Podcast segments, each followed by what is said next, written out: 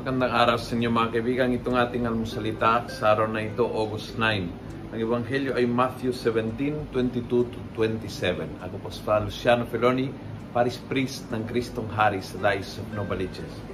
Sabi ng Gospel as Jesus and His disciples were gathering in Galilee, Jesus said to them, The Son of Man is to be handed over to men.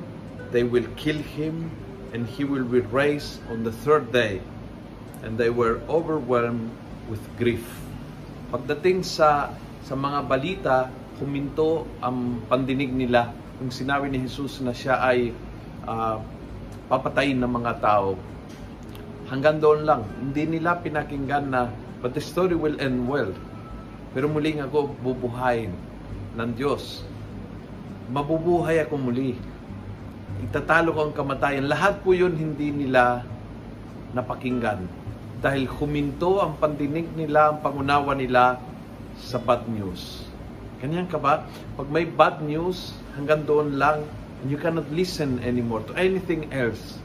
At dahil doon maraming good news that comes right after bad news, ay nakalimutan mo o hindi mo na-gets o hindi mo napakinggan o hindi mo na-absorb o hindi mo natanggap ng buong puso. Marami po sa atin, yun po ang problema tulad ng mga alagat ni Jesus, pagdating ng bad news, doon tayo nakafocus and feeling natin that's the end of the story. The Gospels will always tell the bad news, hindi naman tinatago, hindi naman dinedenay. Will tell the bad news, but they will tell the whole news na hindi bad news ang ending. Laging ang Panginoon ay nagwawagi. Sana be open to listen to the whole truth hindi lang yung painful part, hindi yung difficult part, hindi yung mabigat na parte, kundi ang kabuuan. Dahil bandang huli, ang pinakamapalad ay ikaw kapag naiintindihan na yung hirap ay umpisa pala ng kabuuan ng kwento.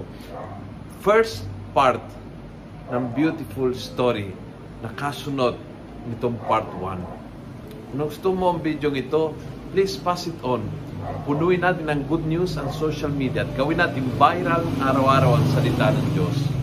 God bless.